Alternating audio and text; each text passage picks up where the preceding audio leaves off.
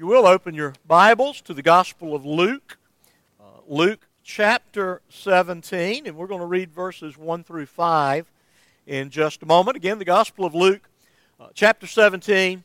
Uh, we're going to be reading uh, and considering this morning verses 1 through 5. Uh, back uh, during the first Sundays of October, we hit the pause button on our time of study uh, in uh, the Gospel of Luke, our expositional uh, series. Uh, we did uh, some things that I thought were important for our time. we did a, a Reformation celebration series looking at those five solas. Then we moved into uh, some sermons uh, related to the, uh, the issues surrounding Christmas, namely the incarnation of our Lord Jesus Christ. And then we did an initial series for 2022 we called uh, Renew 22, just calling us back to some particular emphasis. And now is the time to return to what I think should provide the, the bulk of the diet of the preach, for the preaching uh, to God's people, namely just uh, simply taking books of the Bible and uh, preaching through those books. Uh, uh, we uh, do not desire to, to skip it, skip issues and choose pet issues. Uh, we, we want to tackle things as they come to us uh, from the Word of God, and so uh, we preach straight through books of the Bible on, on many occasions. And so we return again today somewhat well into uh, this uh, particular book uh, there in chapter 17. Now, if, if I were forced uh, to identify uh, those who have influenced me biblically, the- theologically, I'm often dropping the names of this particular influence, that particular influences. one person that I would have to cite that I uh, came in contact with his writing uh, very er, as a very young man, early in my adult life. Uh, that man would be the late Lewis Grizzard. Now, for you young folks, that means nothing. You'll have to Google that name. But St. Louis uh, was uh, fond of uh, riffing on preachers, and at one point he said, you know, preaching ain't that hard. You got that big old book to go by. And uh, he actually said that about the time that I was licensed to gospel ministry. And I thought, you know what? You're a lifelong Methodist, bless your heart, but I think you're right about that one. And then maybe a, a second, second influence of equal importance, not the late, but the immortal Barney Fife. Uh, upon leaving uh, Mayberry All Souls Church on one Sunday morning, commented to the good Reverends Tucker and Breen, Yes, sir. That's one subject you just can't talk enough about sin. Upon which Andy grabbed him and jerked him out of the way and rebuked him severely. So, uh, for those of you that got those, those were attempts at being a bit humorous, uh, but they make a very important point, very serious point. That we are to be a people who constantly are hearing from, or are reading from, or studying from, or forming our life by that big old book, the Word of God. One of my early pet phrases 18 years ago, 18 plus years ago, was my desire was to cultivate a word centered church. Now, in more recent years, I have used that term, and I think it was misunderstood, and I had to explain uh, what I meant. And, and what I do not mean is I just want to give you a whole lot of information uh, from the Bible uh, so that you may impress uh, your friends and embarrass your enemies uh, by that knowledge. The, my point is, is that we are to be a Jesus, a Christ, a gospel centered church. And if we do that apart from the centrality of the Word of God, the Jesus that we purport to claim, the Jesus we purport to worship, will actually become an idol. Any formation or concept of Jesus Christ that is not rooted in the revelation and the testimony of the Word of God, by definition, is an idol. So we are word centered and word focused for the sake, for the necessity of indeed being Christ focused. And so it is necessary if we would be word centered, Christ saturated, gospel permeated, that we speak to the reality of sin. Jesus spoke often of that reality. And in fact, I would submit to you that the gospel makes no sense whatsoever except for the fact that the gospel necessitates the person and work of the Lord Jesus Christ. But now, in thinking about that this week, I'm going to flip that just a little bit.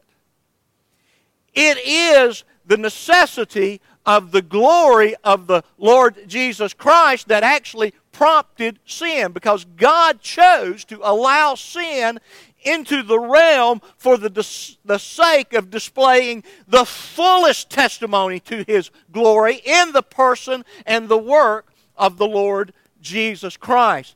God chose to make himself fully known all the way from his holy and righteous wrath to his infinitely glorious mercy and grace through the backdrop, the necessary backdrop of human sin. It's against this stark and dark background that we are stunned, rightly and consistently so, by the brilliance of the glory of the person and the work of the Lord Jesus Christ. And so let us look this morning at these five verses, and I've chosen to make uh, two sermons out of this. And uh, let us understand that, that kind of at the center of, of the text, the, the driving issue as it pertains to, to sin was a word to these disciples, and it is a word to us in 2022 in Clay, Alabama. Namely, to pay attention to yourselves. Read with me, if you will, beginning in verse 1. And he said to his disciples, Temptations to sin are sure to come, but woe to the one through whom they come. It would be better for him if a millstone were hung around his neck and he was cast into the sea than that he should cause one of these little ones to sin. Pay attention to yourselves.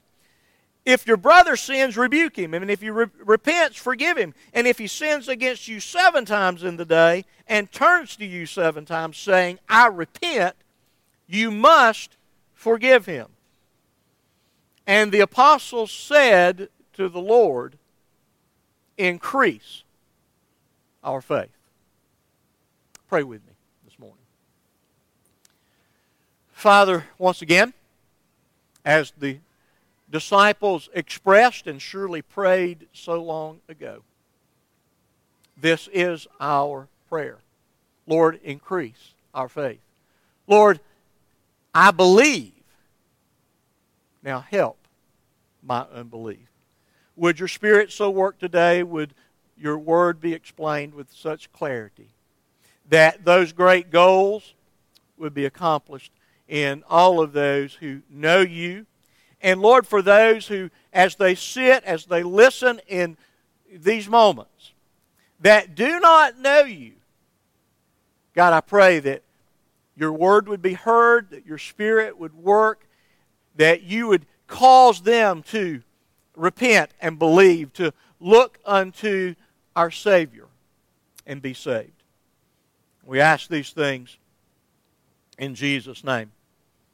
Amen. One of the interesting things, and I surveyed probably six or eight commentaries uh, this week regarding uh, the text, and uh, several weeks back I began to, to look and to uh, try to determine now where did we lead, leave off and where do I need to pick up and how is it that I enter back in uh, to this particular uh, series.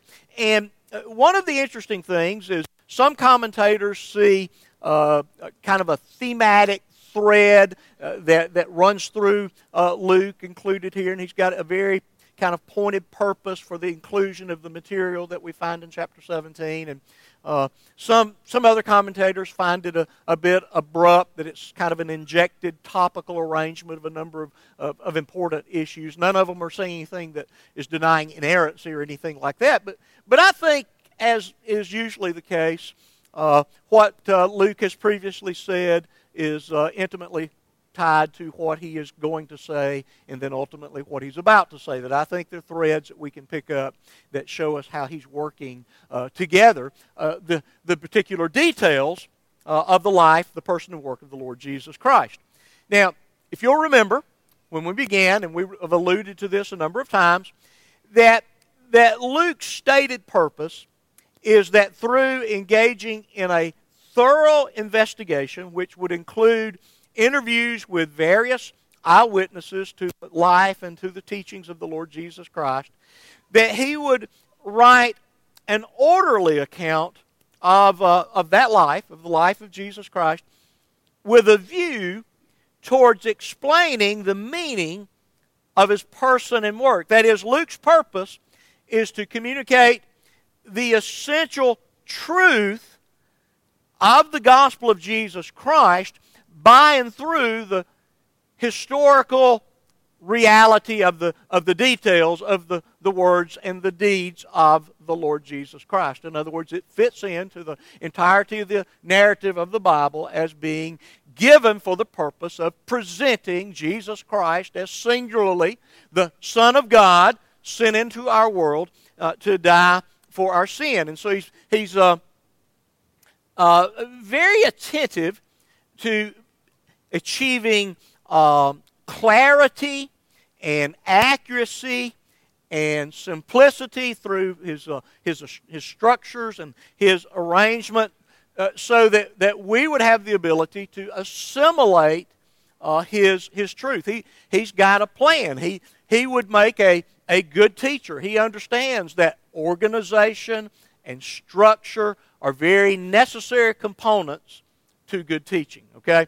And so we come here to this particular uh, structure, and, and one of the ways that uh, Luke structures the book and uh, maybe calls to mind previous sections and, and just kind of uh, uh, brings us out of our uh, reading lethargy. you know, I know how you read sometimes. You know, you're turning the pages and you're daydreaming, okay?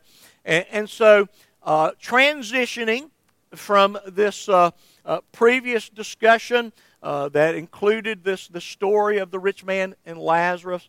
Uh, Luke notes that Jesus does what? And he said to his disciples. Again, he begins to speak to the disciples. Now, sometimes it says, and he said to the crowd, and sometimes it says, and he was speaking to the Pharisees and the scribes and the Pharisees. Now, typically, when it says that, he is noting that, okay, he is spe- speaking with a specific intent, reference to this particular group. But he's also speaking many times within earshot of the other groups.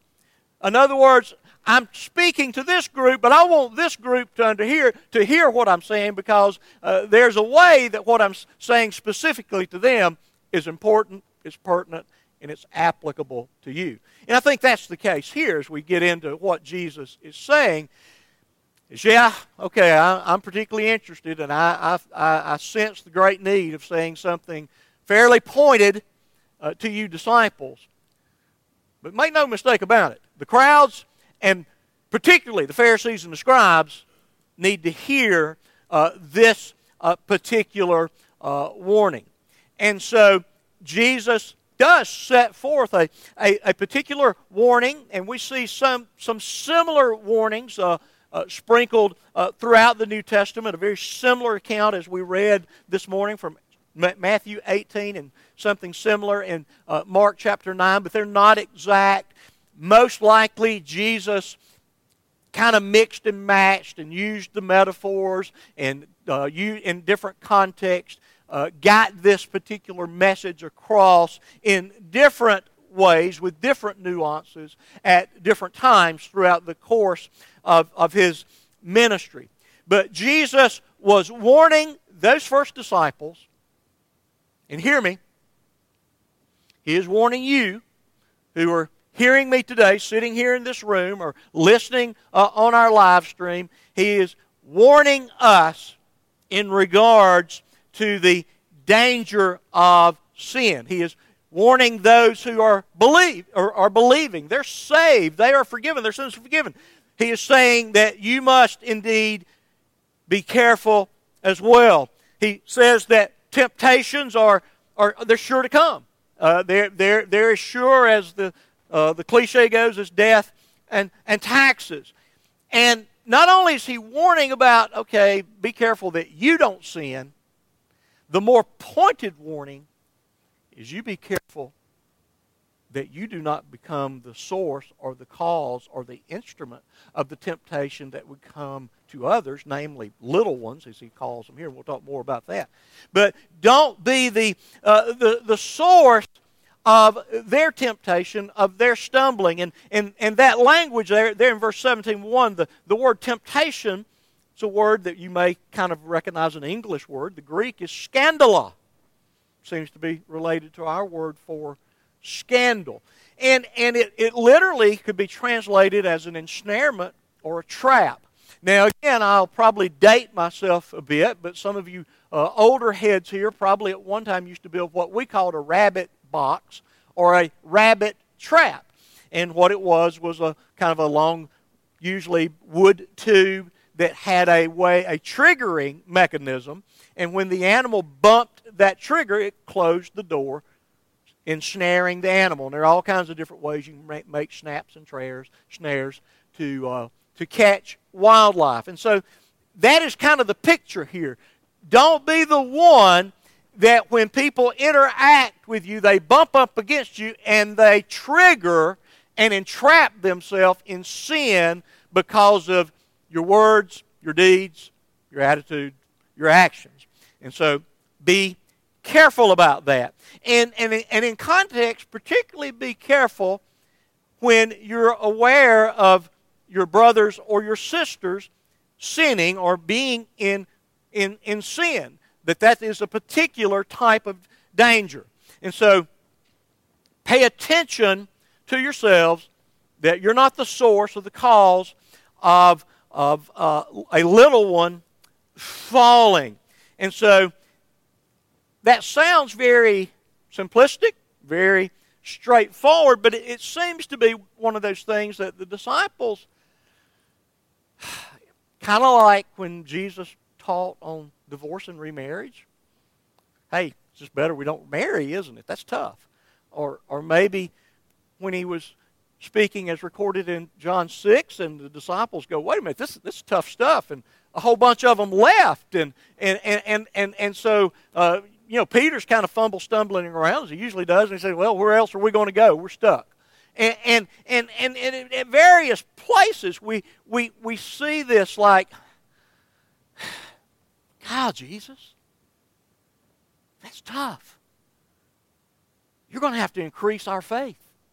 If if we're going to live in a way that consistently models what it, the behavior, the attitude, the actions that you desire, you must increase our faith. Now, remember, I've made this case for several years, and this is not an original thought uh, to me. It comes from the title of a, a, John Piper book, Engaging Unbelief. And I'd, I'd really never thought about it this, this way.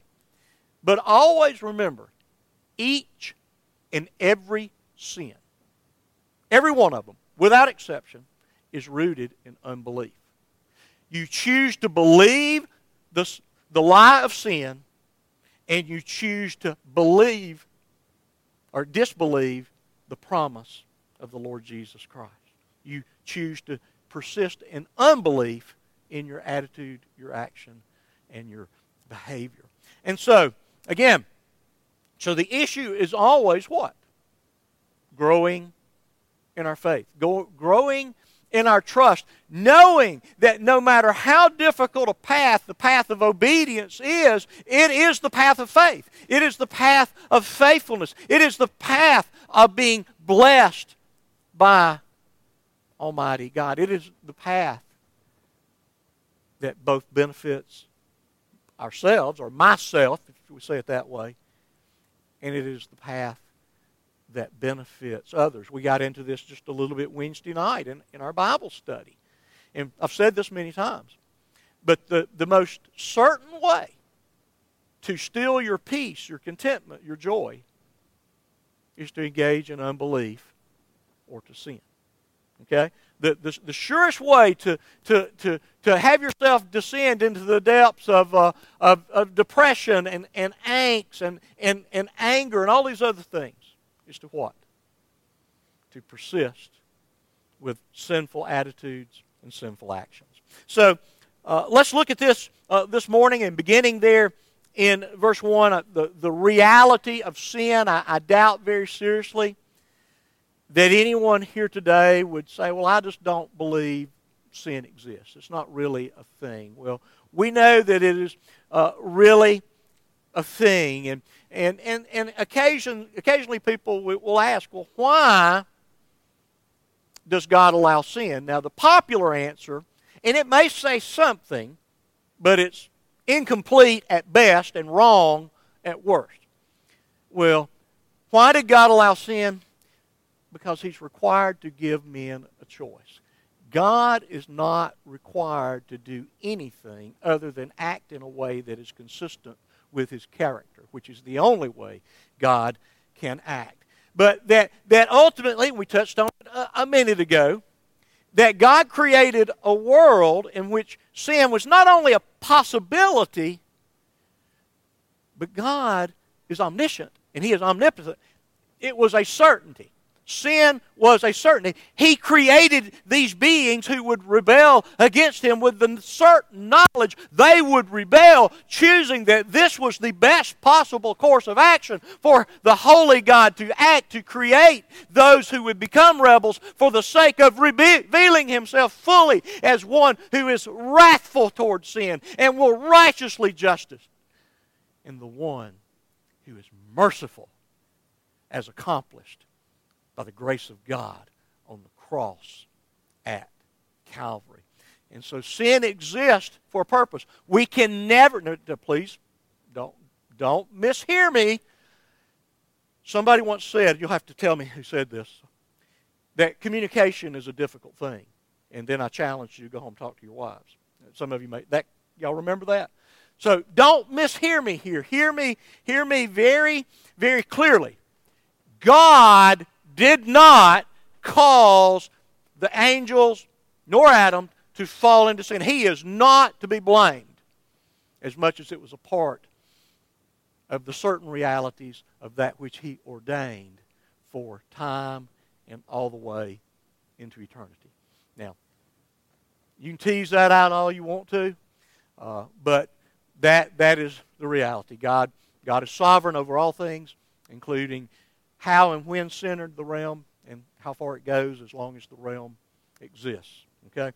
For the sake of revealing his glory. And so in origin, again we get into that, that how business and so forth. How in a perfect order would God choose to create, first of all, one we remember as Lucifer, and how it is that uh, presumably, seemingly from the little bit we have in Scripture, is recorded in Isaiah and Ezekiel and possibly Jude 6, that uh, sin of coveting and pride became the, the source of tempting uh, Lucifer uh, to overthrow uh, God as he was upon his throne, for him to, to be God, and because of that, uh, God cast him out.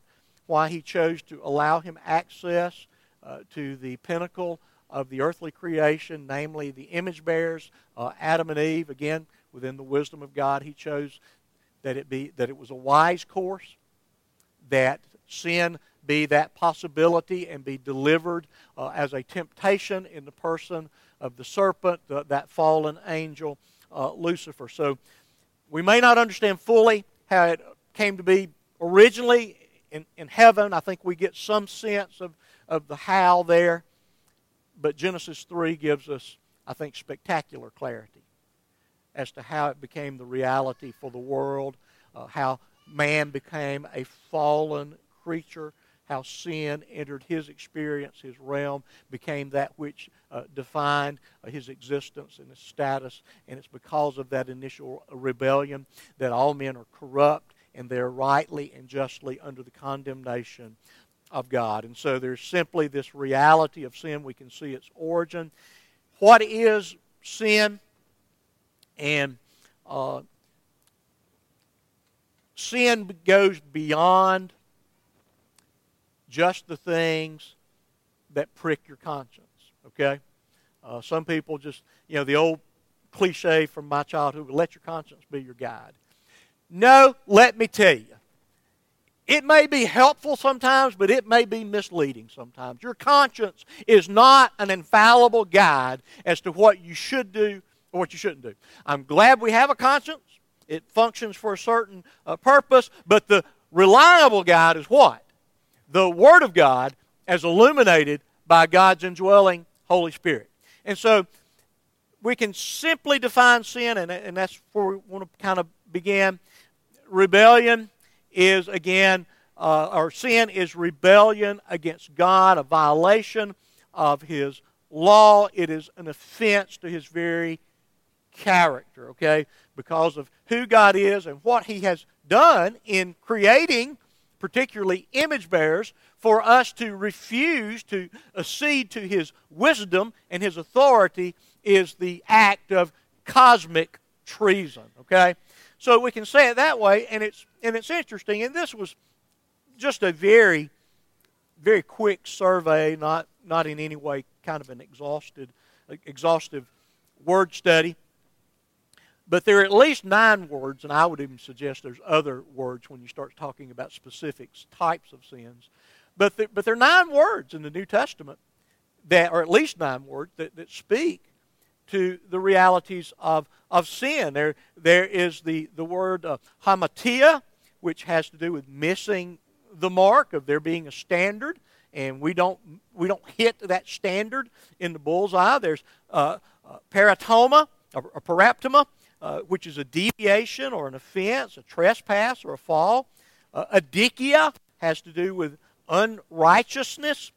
Anomia has to do with lawlessness asebeia, uh, impurity, parabasis, transgression, poneria, depravity, evil, epithemia, lust, apeitheia, disobedience. I mean, you, you, can just see a whole wide range of, of nuances uh, to what uh, sin is. I would include myself in this statement, and we each have at least a master's degree in each of those nine disciplines and more. Thank you. Thank you. That was a little weak, but thank you. Thank you, just son. But we all have graduate degrees in the how to's to sin.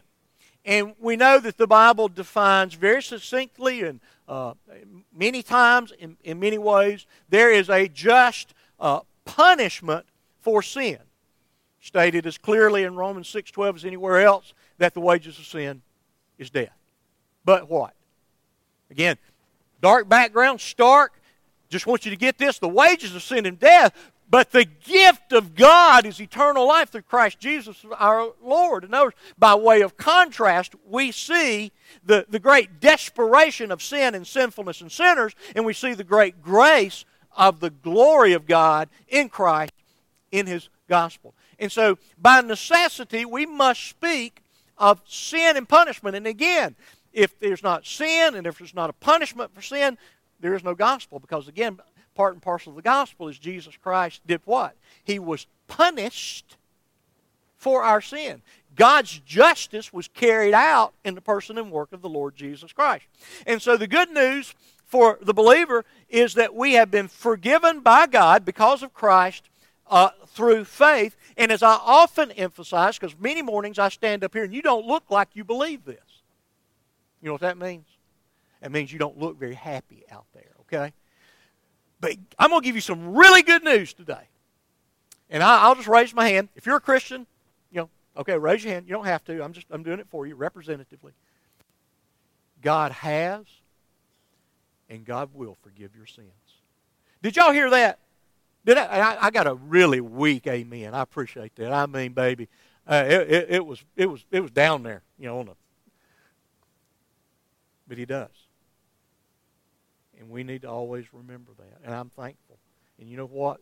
Every day I'm reminded of how thankful I should be that God forgives sin. He, let me tell you, some, He forgives the sin of your preacher. Y'all didn't know that, did well, Y'all didn't even know I sinned. I, I, and, I, and I know that makes it tough on you. I realize that. I know it makes it tough on you. But He forgives the sins preacher. So it is forgiven by God, defeated at the cross. We are redeemed. Our sins are atoned for. It is forgiven. It's removed far as east is from the west. All of these great statements that are gospel statements. But if you are in an unbelieving state, you need to know that right now you're under condemnation, and the wrath of God, now it may feel like a bit of a trickle or it may feel like an avalanche, but you're actually under the wrath of God as I speak to you right this moment. As every unbeliever is, you are under the very wrath of God, and there will be a day, now we can all whine and bellyache and bemoan uh, the, the current justice system. I, I read an interesting series of articles this week there's a small community out on I 22 that evidently has literally made bank on kind of trumped up traffic charges and it's got the attention of the state and all of this. But let me tell you something. There will be no need on the day of judgment for God to trump up charges against you. The accurate testimony and record of every offense, of every transgression of God's law will be revealed, and you will be rightly and justly condemned. And I believe as you bow the knee in confessing the Lordship of Christ, you will say, And you are justly and rightly condemning me for my sin and I am getting exactly what I deserve. So, for the unbeliever, sin is that which for, which for which they will be judged. And for the believer, even though we, we rightly rejoice, rightly rejoice. And, and, and, and I think in many times in my ministry and certainly in just my life, I've become sin centered, sin paralyzed sin obsessed rather than gospel empowered and gospel saturated and gospel empowered. But still, it remains sin is a problematic enemy. We should rest and rejoice in the certainty of forgiveness. But as we often say, every major writer of the New Testament has a warning about false prophets, false prophecies, and all of that type of thing. I think we could also say they all warn us about the realities of sin in the life of the believer. As already stated, sin steals our peace, our joy. It, it destroys our fellowship with other Christians. Do you know why you're at odds with someone that is a brother and sister in Christ? I, I, now this, I got a PhD in this, okay? So you need to listen to me because I'm really going, this is heavyweight stuff. But the reason that you struggle in your relationships with others is sin. Okay? Now, maybe, probably both of you, or all, you know, maybe a big group, maybe all of you, but sin is always at its root. And sin, not only will it steal your joy, it will drive you to the depths of, of despair it harms our witness. It dishonors Christ. It brings harm uh, to others. Now, again, you're sitting there saying, yeah, I'd like, there's quite a few people. If I, if I sin, I'd love it for it to bring harm to them. You don't get to pick and choose who gets hurt by your sin. Those that you love will likely be caught up in the ripple effects of your rebellion. So, again, there's a reality to sin. Second thing, there, there's a, a certainty of temptation. It's an interesting way that uh, this bit in verse 1 is phrased temptations to sin are are sure to come. In, in the Greek, it's kind of what we in English call double negatives. It's, it, is, it is not possible for them not to come.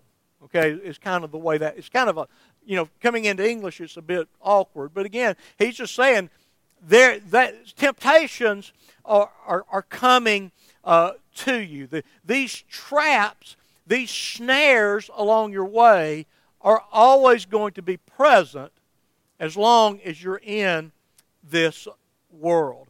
And so they will come because there's really three great problems two external to us, one internal. Temptations are sure to come because it's the nature of the world and its system. Secondly, it's the nature of the ruler of this world, namely Satan. But here's the real tragedy.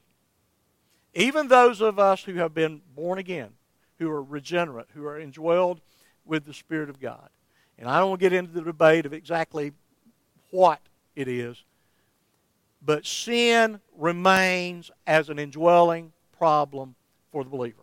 Okay?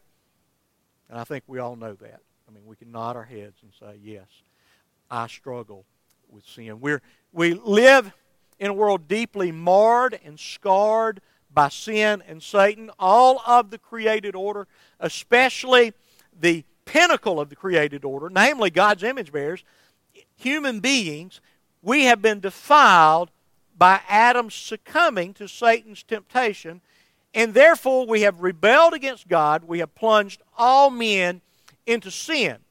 So, through Adam's sin, the cosmos, the entirety of the created order, fell. The fall is characterized not uh, entirely, but at least representatively, by disease and da- disaster and death.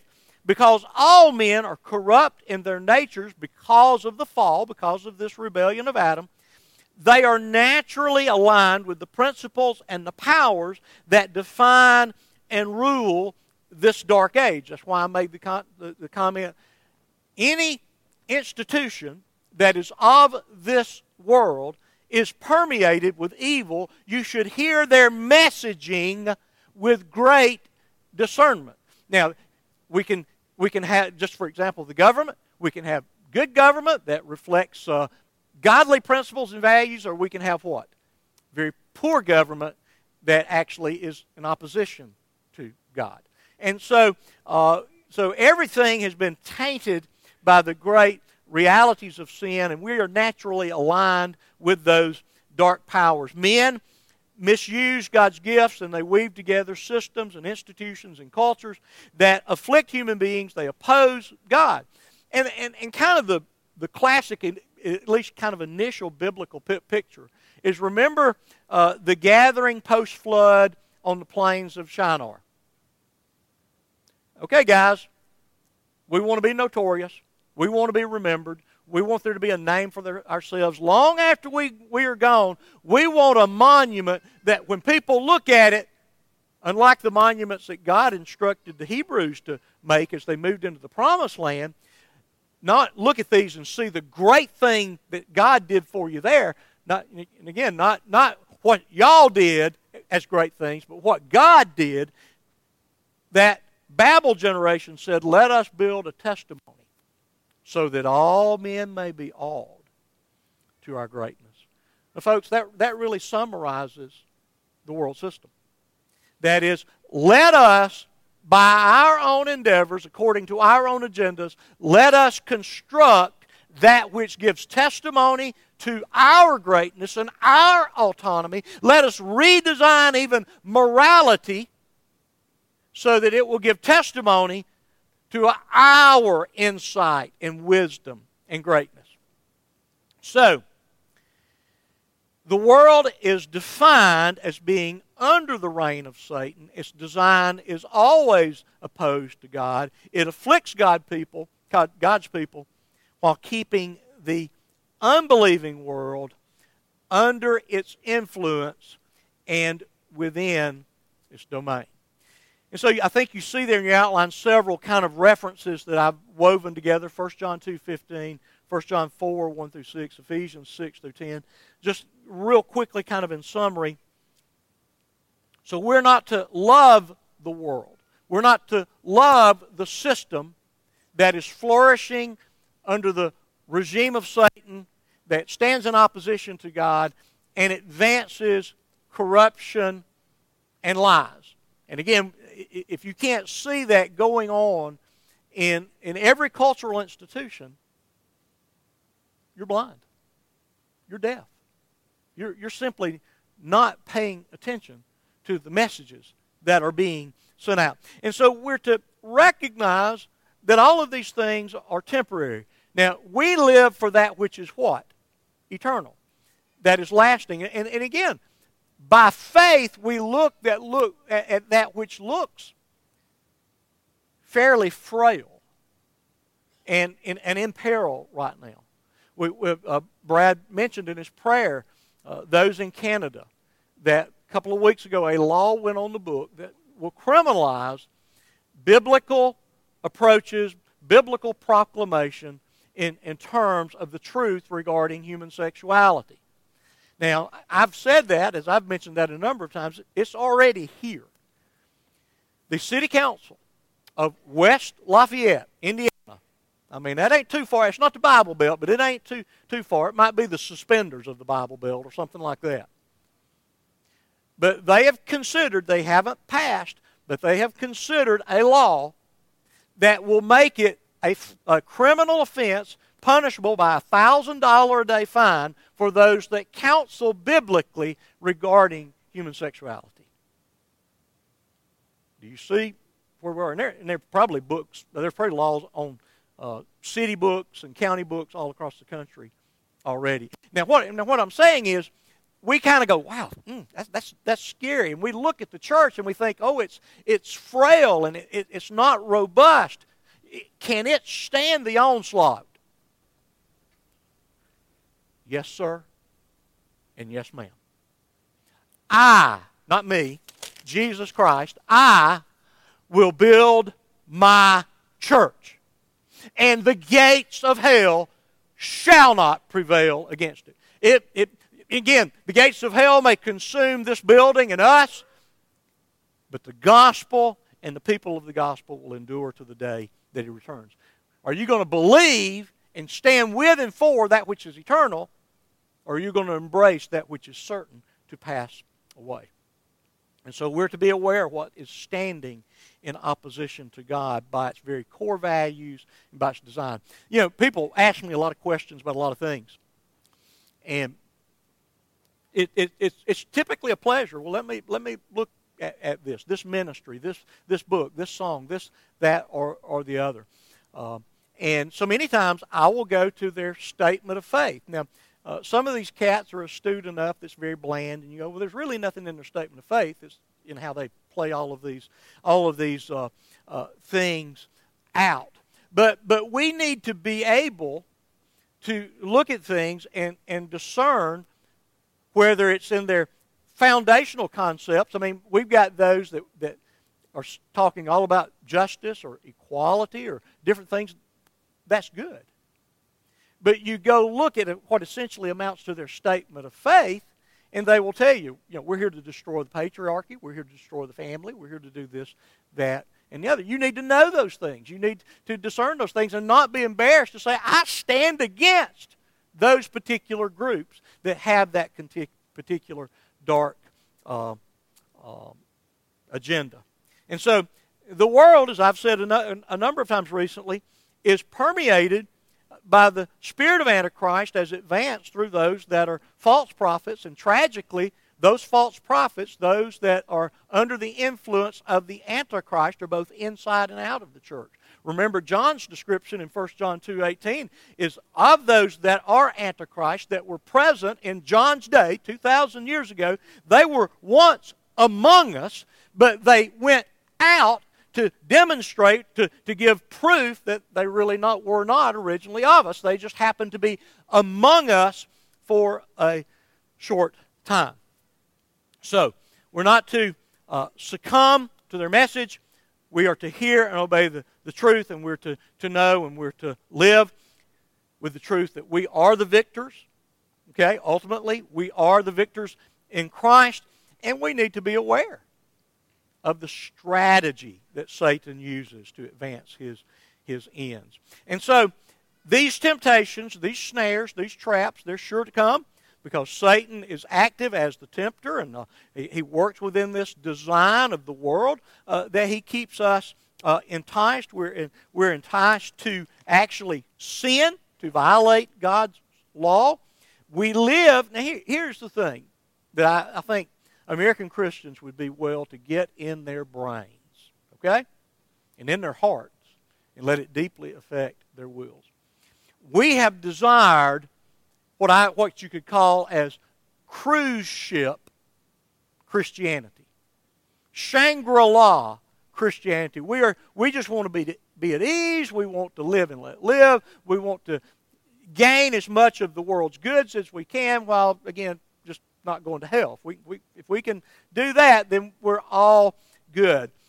But this world, because it is aligned with Satan, it's under his domain. Again, that under the ultimate sovereign rule and reign of God, but he has ordained that Satan have his day and have his place, then the world is a battlefield.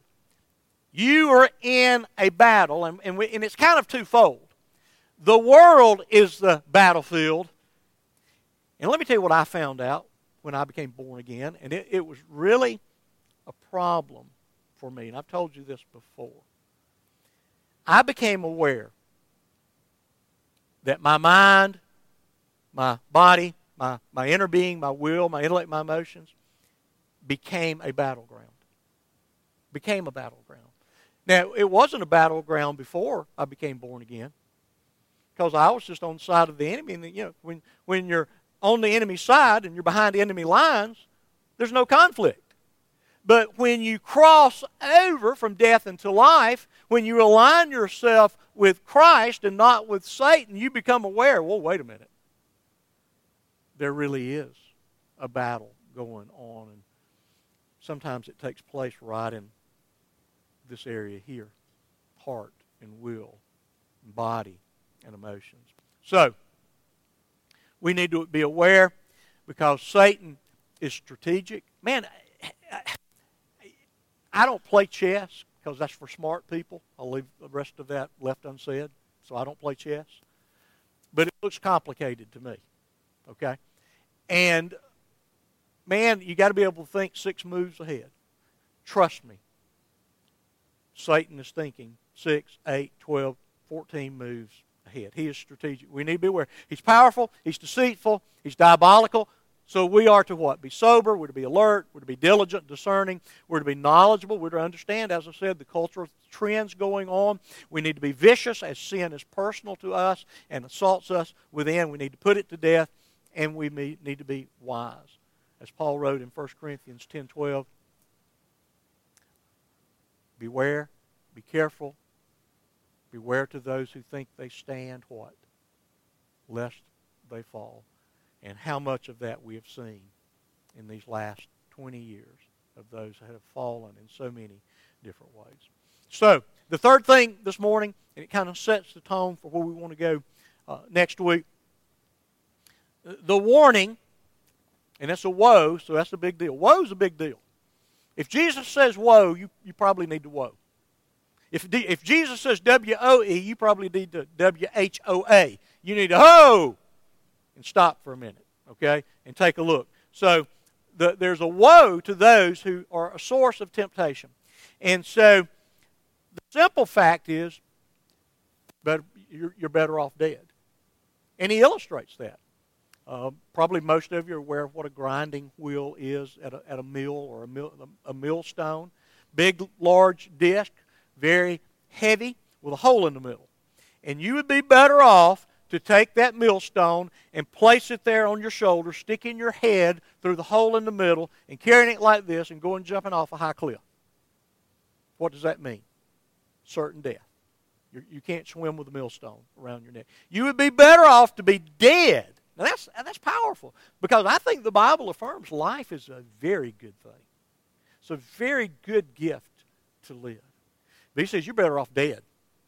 You're better off dead than to be the, the source. And again, the verbal form of this initial word temptation, scandalos, scandalizo, to, to, to be, the, be the causative actor in bringing about the falling of these little ones. We'll talk more next week about, we're talking about children.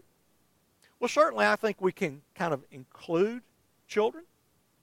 That we want to be careful what we say and do before children. We don't want to cause them to stumble and fall. But my suspicion that it's a broader term. That it's inclusive of all of those that are in the care of Christ. It is all of those that are his little flock, his sheep.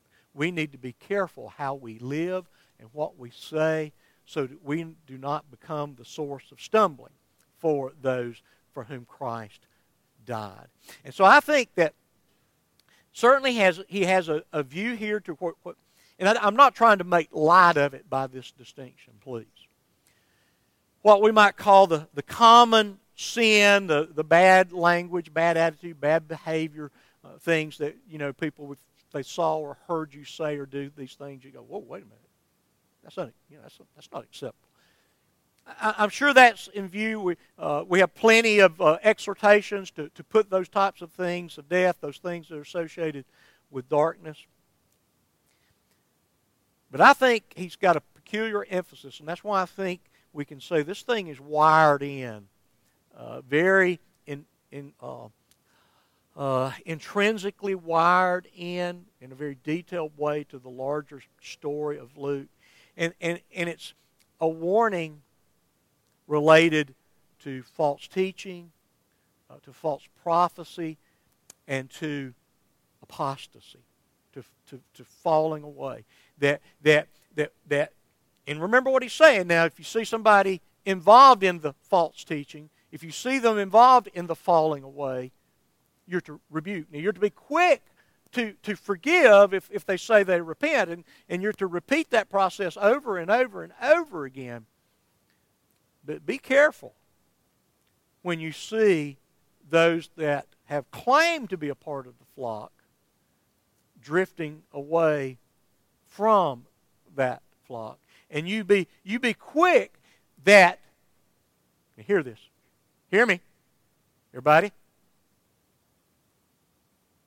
Be careful when you observe that people have drifted away from the flock because they're drifting away spatially in you know t- time and space is probably indicative that they're drifting away spiritually. And for us to neglect and just, well, you know, that's their own business. I mean, you know, we, what could we ever say? Everybody sins, right? Everybody sins. So, you know, if, if they disappear for three years and five years and seven years, well, you know, who's to judge? Pay attention. Not only could you cause one to stumble by what you say or do, seems to me, you can cause one to stumble by what you don't say or do, by your silence. By your silence, you're saying, well, what they're doing is okay. So be careful. By our silence, we're in the category of it. Go get the millstone. Go get the millstone. Now, we're going to push that further next week. Let me just simply say we can obviously see be careful. Pay attention to yourselves. That's plural. I need to pay attention to me, and I need to pay attention to you. You need to pay attention to you, and you need to pay attention to me. Okay? Right? We have a mutual pay attention society. All right? That appears on a coffee mug or a t shirt somewhere around me. I'm not going to be real happy. So be careful. Reflect in all you say and do favorably on the gospel of Jesus Christ. Speak consistently in what you do and what you don't do to that gospel. Again, it seems the, the warning and, and the context might be fairly easy to miss if you don't kind of see it in the course of the entirety of Luke's gospel, the entirety of the Bible. But I think it's a fairly terse and very tense warning. I think very applicable warning for the church in America, for North, North Clay Baptist Church. We need to pay attention to ourselves and to one another. For the good of our soul, the good of their soul, for the sake of the gospel, for the sake of the kingdom, that shall not be shaken. Pray with me. Father, we thank you for your word, for your truth to us, for that which you say that is meant to just encourage us because we live in a discouraging world. That when you tell us that we have peace with God and there is no condemnation, and that nothing shall ever separate us from the love of God that's in Christ Jesus our Lord, and that all things work for the good of those who love Him, we, we are thankful, we rejoice. But how we need to be sober and alert. That this diabolical enemy, Satan, the serpent, the one described by Peter from firsthand experience, is a roaring lion that we must pay attention to ourselves. That there is a real and a dire, a relevant and an applicable warning to all of us as we gather here today. I pray that your truth has been heard. I pray that it has been spoke with a certain degree of organization, of clarity, of simplicity, for the sake of the good of our souls and for the growth of your kingdom. In Jesus' name we pray. Amen.